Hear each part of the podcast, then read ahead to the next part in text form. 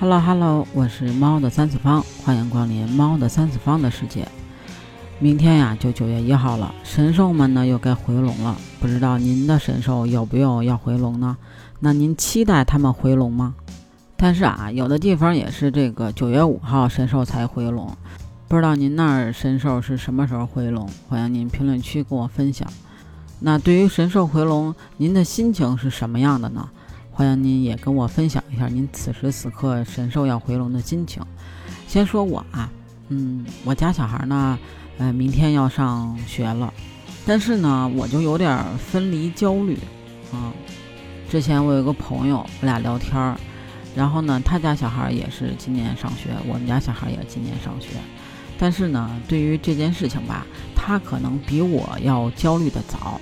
我因为是今天啊，昨天才开始焦虑的，但是对于这种焦虑的心情啊，我也能理解。但是呢，我还是有的时候控制不了我自己，尤其是晚上该睡觉了，哎，看着他，我就觉得有些担心啊。虽然他也能吃能喝，身体棒棒的，但是呢，其实对于学校来说，我觉得那是一个我陌生的地方，所以呢，我也很担心他会不会感到陌生。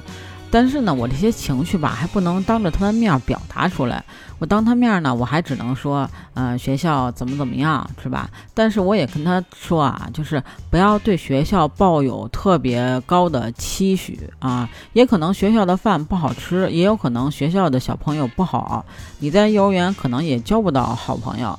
但是没有关系，妈妈永远是你的好朋友。你想吃什么，或者说你觉得什么东西，看别的小朋友吃，你觉得好吃，你跟回来跟妈妈说，妈妈也都给你买。或者说，呃，妈妈要是不会做的话，妈妈带你去外边吃也都可以。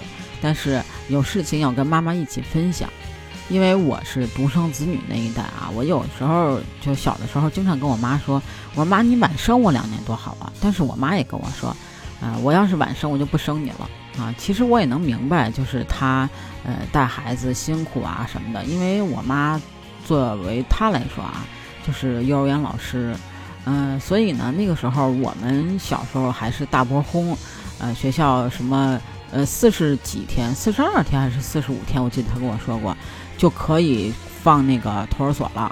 所以那个时候还是比较辛苦的。但是呢，现在想想啊。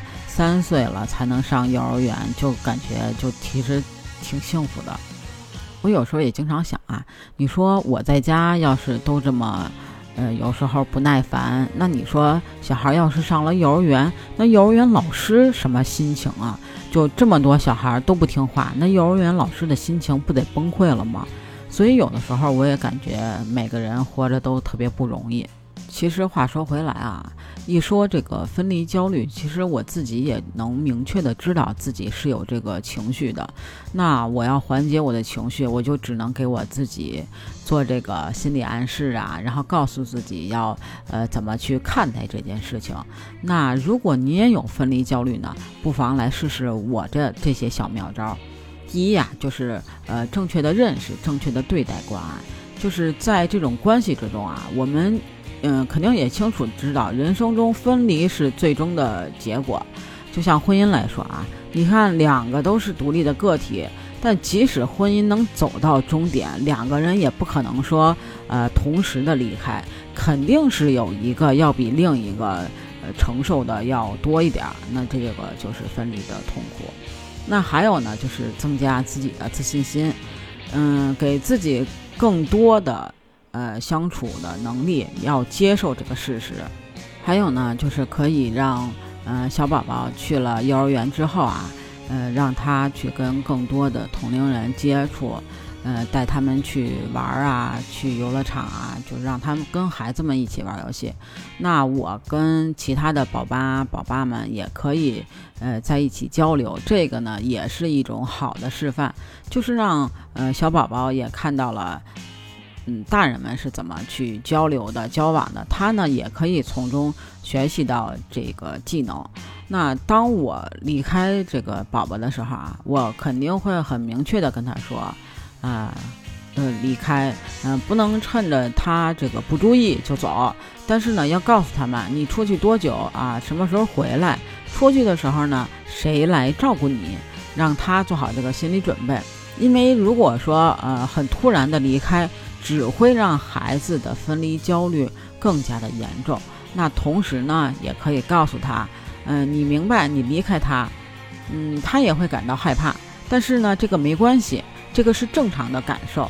就每个人在这个呃刚离开妈妈的时候，他都会有这种感受。